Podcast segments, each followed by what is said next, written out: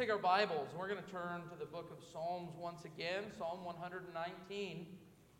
And uh, as we have been walking through this chapter, the longest chapter in the Bible, the, the longest of the Psalms, we've been seeing uh, some just different perspectives on, on uh, this psalmist and things that he says about his relationship to the Word of God, his submission to God's Word and his will uh, in his life. And, and uh, we, we've seen in the last several times that we've looked at uh, this chapter that uh, there are, there are some, apparently some trials going on in this man's life as he's spoken of those who are oppressing him and those who are uh, conspiring against him. And, and uh, he, he, refers to them as the proud, and, and those who basically have rejected the Lord are, are causing him trouble in his life, and yet he's trying to keep his eyes on the Lord, which is what we always ought to do in those situations, those circumstances. So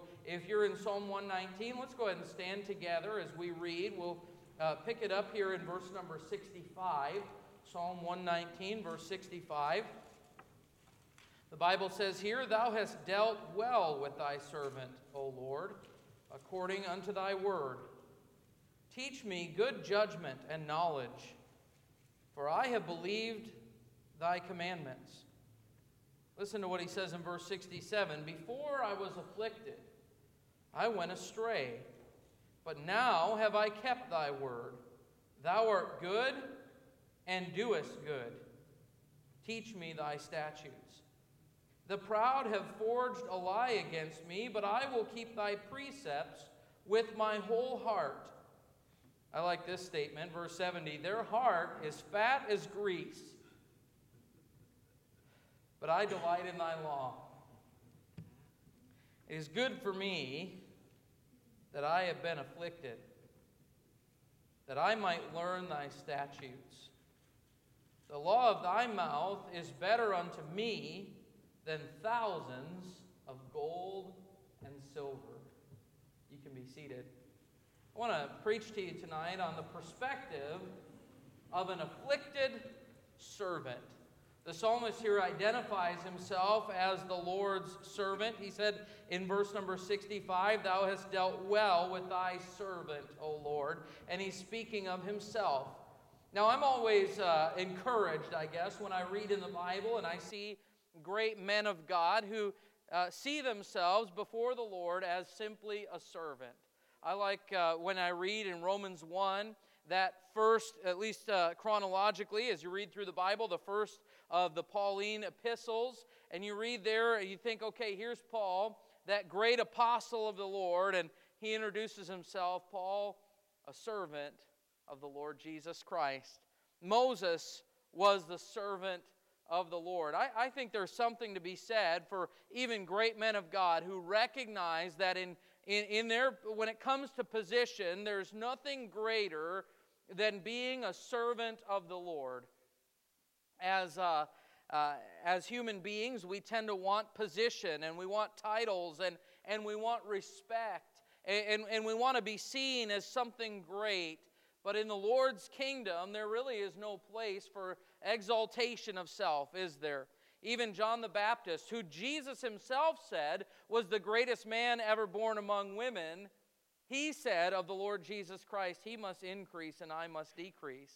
And if we could keep that perspective and understanding that we all are nothing great and nothing to be worshiped or praised, we are simply servants of the Lord, that would help us to keep some things in perspective in life, wouldn't it?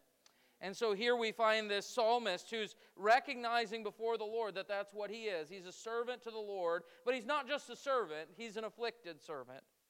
He finds himself in a place of trial. Again, this is something that we've mentioned over the past several uh, weeks as we've looked at this chapter and it's kind of unfolded. And really, I'll, I'll just clue you in as you go forward, it doesn't get much better in terms of his uh, situation. He says in, uh, in verse number 83, for instance, he says, For I am become like a bottle in the smoke. Uh, things are not going real well for the psalmist here. But in the midst of all these things, as an afflicted servant, there are some things in his life and some, uh, some just perspectives that he has that I think would be helpful for us when we face affliction, when we face burdens and trials and difficulties in life. And by the way, all of us do. There's no one who's immune from that. And if you find yourself in a place tonight where everything is kind of smooth sailing right now, I don't want to deflate your, your sails or take the wind out of your sails tonight, but I'm just here to say that's not going to last forever.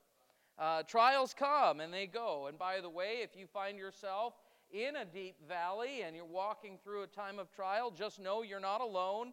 You're not the first person to have ever faced it, and there is an end in sight.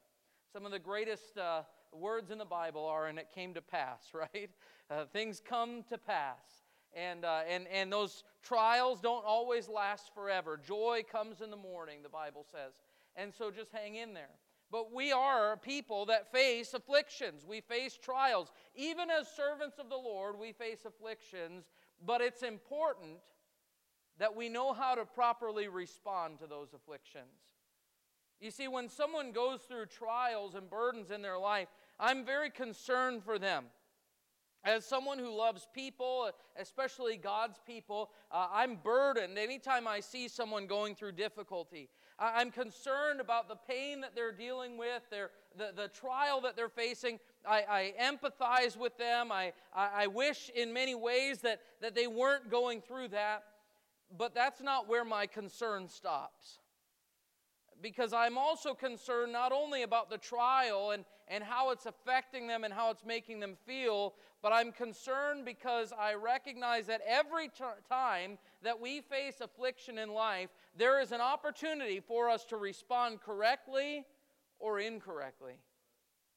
And if we don't have the right perspective when trials come, the outcome of that can become bitterness, anger, and ultimately destruction. However, if in our affliction, if in our trials we respond correctly, the way that the Lord would have us to respond, the good news is that the outcome of that trial can actually be blessing and goodness in your life. The Bible tells us that God works all things together for good to them that love Him. God has a purpose. Even in our affliction, there is something that He's trying to do in your life. And maybe you find yourself tonight in a situation where you feel as though it is unfair or unjust of God to allow these things to happen in your life. Maybe you find yourself in a place you just don't know if you can keep on going the way that you're going. And I just want you to know God has a purpose in this for your good. He has a purpose for your good. And so I want to look at this the perspective of this afflicted servant tonight from this section of Psalm 119 and, and, and point out some things to you that we see in his perspective that I think would be helpful to you in a time of trial. First of all, I want you to see that he recognized the goodness of God. Even in his affliction, he recognized the goodness of God. Look at verse number 65 the psalmist here says, Thou hast dealt well with thy servant, O Lord, according to thy word. In your word, you promised that you would do good to me, and you have done that. And I know I mentioned this last time, but I think it's important for us, even in the midst of our trials, to acknowledge the goodness of God in our lives. That even though things may not be going the way that I would want them to go or you would want them to go, that God is still good and has been good to you and to me. It's easy to look at other people and say, Boy, God sure has blessed them. Look at all the things they have. Look at all the blessings in their life. But then we look at our lives and we tend to see the problems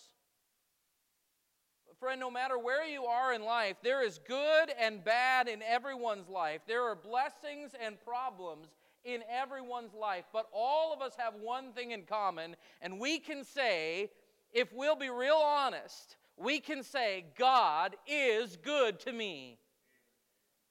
God is good. And I love the fact that it, as this section of the psalm really does deal so much with affliction in, in the psalmist's life, he starts out by acknowledging that God is good. Probably my favorite psalm in all the Bible is Psalm 73. We'll be looking at that in a moment, but Psalm 73 is, is written uh, really as a testimony after the fact of a man who was about ready to throw in the towel and give up on God because he saw all of the, the, the, wicked in the world prospering. And here he was trying to do what was right and obey the Lord, and it seemed that he just couldn't catch a break anywhere. The wicked are prospering. Here I am trying to do good, and problems and afflictions abide me. And he said, My, my, my feet were almost gone, my steps had well nigh slipped. I was ready to give up. Then he talks about how his perspective changed when he went into the sanctuary of the Lord. When he got in the presence of God, he started to understand some things. But in that psalm, he's, he's, he goes on for many verses describing the pain and the burden that he felt as he saw what he perceived to be injustice and unfairness and problems in his life. But one of the things I love about the psalm is that it starts off with the words truly. God is good. God is good. No matter what you're facing tonight, can you just stop for a moment and acknowledge the goodness of God? He said in verse number 68, as he's talking to the Lord, he says two things Thou art good and doest good. God is good. That, that is a statement about his character and his nature and, and just the makeup of who God is. God is good. But not only is he good in the sense of who he is in his person, but God does good. God sheds out goodness and blessing upon us, and everything that God does is good and right. And the psalmist acknowledges this God, you are good and you do good. And then he gives this prayer, this request. He says, Teach me thy statutes. Lord, even in the midst of all this, I want to know you more than I know you now. I want to know your word because even when life is hard, I know that you are good. He recognized the goodness of God. And then let me say to you not only did he recognize that God was good, but he also spoke of the blessings of his affliction. He spoke of the blessings of his affliction. Now, this one is hard for me because I don't like trial and affliction and trouble and problems. I don't spend a lot of time praying that God will bring trials into my life. Anyone here do that? Maybe you're more spiritual than I am. I'm not saying I've never prayed that God would do whatever is necessary to soften my heart, to work in my life. I've prayed those things before. I'm just saying I spend a lot more time praying for God's blessings and God's help than for affliction. I don't like problems. I don't like trials. I, I'm not excited about them when they come. In fact, usually my prayer is something like, How long, Lord? Please deliver me from this. But in the midst of all of this, I want you to notice that David, and I've told you before, I believe David wrote this psalm. You can disagree with me. Everyone has a right to be wrong. But the, um, me too, by the way. But, uh, but I want you to notice that the psalmist here says of his affliction, he says in verse number 67 Before I was afflicted, I went astray. But now have I kept thy word. Lord, before the problems came into my life, before affliction came, I was kind of going my own way. And when I go my own way, I was going out of the way of the Lord. But now I've kept thy word. The affliction that you brought into my life brought about a repentance and obedience in my life. I am now more committed to living a life pleasing to you as a direct result of the trial that you have brought into my life. Now, have you ever thought about the fact that God sometimes brings trials into our lives to turn our feet toward Him? He does. You see, it's easy for us when we when everything is going smooth, you know, smooth sailing through life, we kind of have the luxury of getting our eyes on the things of the world. But when problems and trials come, a lot of times there's nowhere else to turn but to the Lord and to His Word. And if that is what affliction brings about in my life, then that affliction was not a bad thing, it was a good thing. Hebrews chapter 12 speaks of the chastening of the Lord. You know, I'm thankful that I was raised by parents who wanted what was best for me in my life. And sometimes they had to bring some momentary affliction to bring about what the Bible would call the fruit of righteousness in my life. Do you know what I mean by that? I have seven children, and, and I don't want to do them harm. I, I would never and intentionally do harm to them. And I don't like to cause pain for them. And I don't like to cause hardship for them. But you know what? A loving parent will sometimes bring momentary affliction into the life of their child to do what? To correct their steps, to train them up in the way that they should go. And a parent who will never cause any kind of displeasure in the life of their child is really not a loving parent. You look at the life of Eli and his two sons that were, were wicked. And one of the things that the Bible states of him is that he never restrained his sons from their wickedness. Or David and all the problems that happened in his family. And it states of him, of one of his sons, that never once did his father displease him. I don't like to displease my children. I don't like to bring trials into their life because I love them. But the fact that I love them dictates that sometimes when they're going a direction they ought not to go, that I bring some things into their life that cause them to turn back into the right way. Are you with me? God, who loves us, and cares about us and seeks to bless us will sometimes bring chastening into our lives to bring us to a point of repentance and obedience to Him. Yes, it may be painful and it may be difficult, but it's always for our good. The psalmist here recognizes the blessing of affliction that God brought him to a place of repentance and obedience. Notice also that his affliction brought him to a place of seeking God. Look what he says in verse 71 It is good for me that I have been afflicted, that I might learn thy statutes.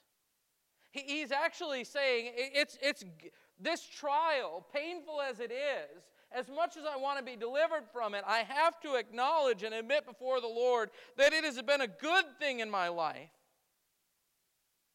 Because in this pain, I've learned to seek the Lord. I've learned to draw nigh to Him. Sometimes God will bring trials into our lives to draw us closer to Himself. Hold your place here, but go back with me, if you would, to Psalm 40. Psalm 40 is another great chapter in the Bible. They all are, but I've got so many favorites. This might be one of them. Psalm 40, verse 1, he says, I waited patiently for the Lord, and he inclined unto me and heard my cry. He's, I waited patiently for the Lord. Can I confess something to you tonight? I don't like waiting. I'm not, I'm not a good waiter. I don't like waiting in line. I don't like waiting in traffic. I don't like waiting for slow internet connections. I don't like waiting. I have a tendency to be impatient. But you know what? I really don't like waiting on the Lord to deliver me out of some problem. I know the Bible says a lot about it, and I can tell you all about what the Bible has to say. I'm just telling you, I'm not very good at waiting. David here says, I waited patiently for the Lord. Look at verse number two. He brought me up also out of an horrible pit, out of the miry clay, and set my feet upon a rock and established my goings. Now, that's a great testimony in hindsight, right? Look what God did for me. Look how He delivered me. Brought me up out of a horrible pit and out of the miry clay. And we'd say amen to that. But boy, we sure don't want to be in that horrible pit and the miry clay. We love the deliverance. We just don't like what we're being delivered from. We certainly don't like waiting in that place. And he goes on and he talks about the blessings of the Lord and his love for the Lord. But notice what he says in verse number six. He says, Sacrifice and offering thou didst not desire. David, how do you know that God wasn't looking for sacrifice and offering? I don't know. Maybe he tried it. Lord, here I am. I've got this problem, this trial in my. What do you want, Lord? I'll, I'll give you whatever you want. You want sacrifice? You want offering? No, I guess that didn't work. sacrifice and offering thou didst not desire. But then he said this Mine ears hast thou opened. What a statement. God, you didn't put me in that place of pain and, and discomfort and trial and, and allow me to be in that horrible pit because you were looking for something else from me. You were just putting me there so that my ears would be open, so I'd listen, so that I could hear your voice. And Lord, you've got my attention now. Mine ears hast thou opened. And then go back just a little ways further, if you would, to the book of Job. We all know the account of the life of Job and all the trials that he went through and the pain that he had to deal with in his life. And nobody here, I, I, I, nobody in their right mind would ever wish to feel what Job felt. Never.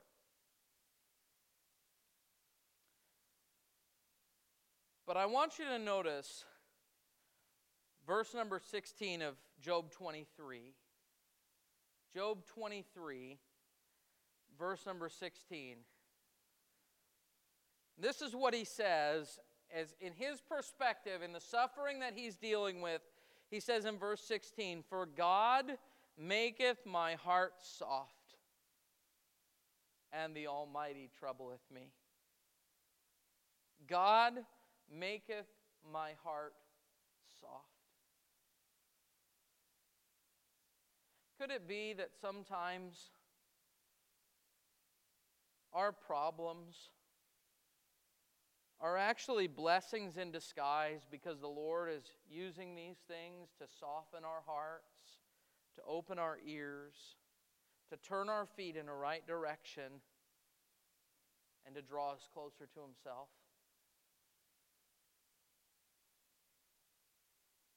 It's not what we want. It's not what we look for. But in the midst of affliction, trial, and difficulty, are you able to say, first of all, God is good, and this trial has been good for me? God is using it in my life. What did Paul say? Had a thorn in the flesh. I besought the Lord thrice for this thing. But he said to me, My grace is sufficient for thee. Now, now again, we look back at that hindsight and we say, Boy, that was a great thing for the Lord to say. But how would you like it if you're in a place of great burden and you're, you're pleading with God, Please deliver me from this thing? And God basically says, No, I've got something better in mind. What do you mean? How could it ever be better than getting out of this problem? Said, My grace is sufficient for thee, for my strength is made perfect in weakness. And then Paul said, Most gladly, therefore, will I rather glory in my infirmities, that what? The power of Christ may rest upon me. I am welcoming the pain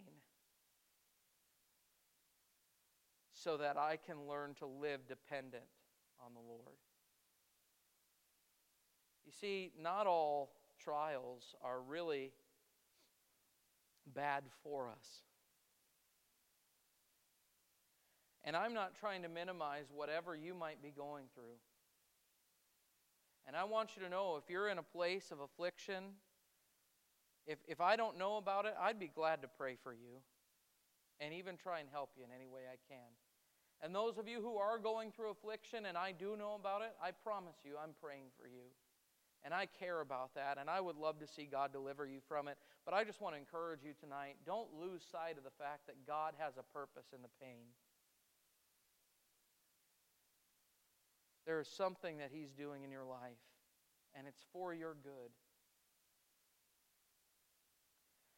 In the hymn, More Love to Thee, that we sing, the third verse says this Let sorrow do its work, send grief and pain. Sweet are thy messengers, sweet their refrain, when they can sing with me, More love, O Christ, to thee, more love to thee, more love to thee. Easy to sing it, hard to actually pray it. Lord, send into my life whatever it takes for me to love you more. There's a contrast here between the psalmist and these oppressors. He said in verse 69, The proud have forged a lie against me. That, that's a terrible place to be, falsely accused. The, the proud have forged a lie against me. And then he said in verse 70, Their, their heart is fat as grease. Now that's a, a funny statement. That almost sounds like a your mama joke, okay? But it wasn't. When the Bible speaks of, of fatness, it, it speaks of blessing and goodness. And this is exactly what, what I mentioned there that in Psalm 73, the, the, the, the statement about these, the, the wicked in the earth and the proud that are prospering. And he says in verse 7 of Psalm 73 their eyes stand out with fatness, they have more than heart could wish. Here they are, the people that are causing me problems. When I look in their life, they don't have the problems I have. That can be a discouraging place to be. But here's what you need to know sometimes the reason that they don't have the relationship with God that you have is because they don't have the trials that you have. That their fatness, if you will, their, the, all of the abundance that they seem to have is actually keeping them from drawing nigh to the Lord. And, and make no mistake, the pleasures of this life and of this world can very well become a hindrance to your relationship with God. And they are in many people's lives. And here in Psalm 119, I'm thankful that this psalmist recognizes hey, as hard as it is, it's good for me that I've been afflicted. God is still good. And then he speaks of his determination. I want you to look at this in verse number 72. He says, The law of thy mouth is better unto me than thousands of gold and silver. In other words, I am more determined to seek you and to seek your word and the law of thy mouth than anything this world has to offer. You know, one, one of the great things that trials do that we often forget about is they really put into perspective what is important in life. They really do. When everything is going the way I want it to go in my life, it's easy for me to get distracted and caught up in all these little things that don't matter. Most of the world tonight is caught up in things that just don't matter.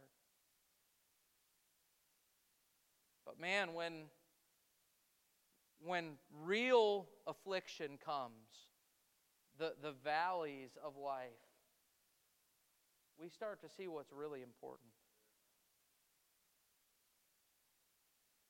And after all this, the psalmist says, God's word means more to me than thousands of gold and silver. All the money in the world could never replace this book.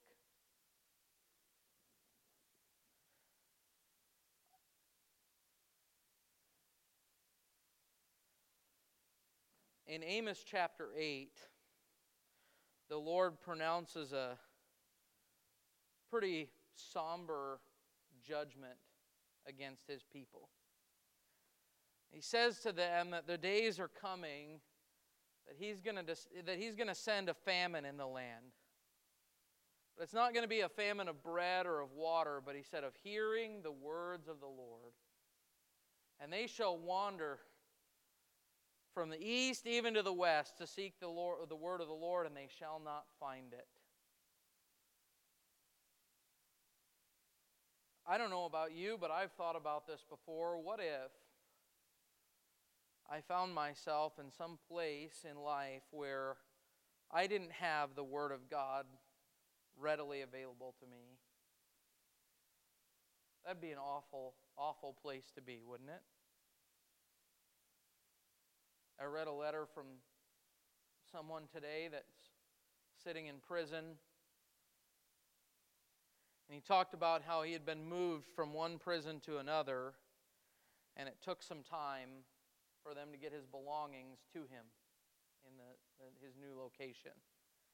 One of the things that he stated in there was that he was so excited to get his Bible back. I've never experienced that. I've never had a time that I didn't have a Bible available to me. But I sure have had times that I didn't bother to pick it up and read it. In other words, when it's readily available, I don't necessarily esteem it as highly as I would if I didn't have it. Israel learned what it was like to not have God's Word, and it wasn't a pleasant thing. The psalmist says, All these trials in my life, they have caused me to see the value of God's Word, and nothing can replace it. Wouldn't that be a wonderful perspective if all of us had that? The, the words of God's mouth, the law of His mouth, is more valuable to me than anything this world could ever offer because I just want to know Him and His Word and, and, and, and to be obedient to Him. I just, I long for God and for His Word. That was the perspective of an afflicted servant. Now, friend, tonight, again, I just want to say I don't necessarily know what you might be going through or what you will face in the days ahead. I do know that the Bible tells us that in this life we'll have tribulation, we'll have trouble. But I want you to know that in it all, God is always good. And God always has a purpose. And we ought to always keep that perspective. Lord, help me to remember your goodness, to consider your blessings, that even in the hard times you're working for my good. And help me, Lord, to esteem you and your words better than anything this world has to offer.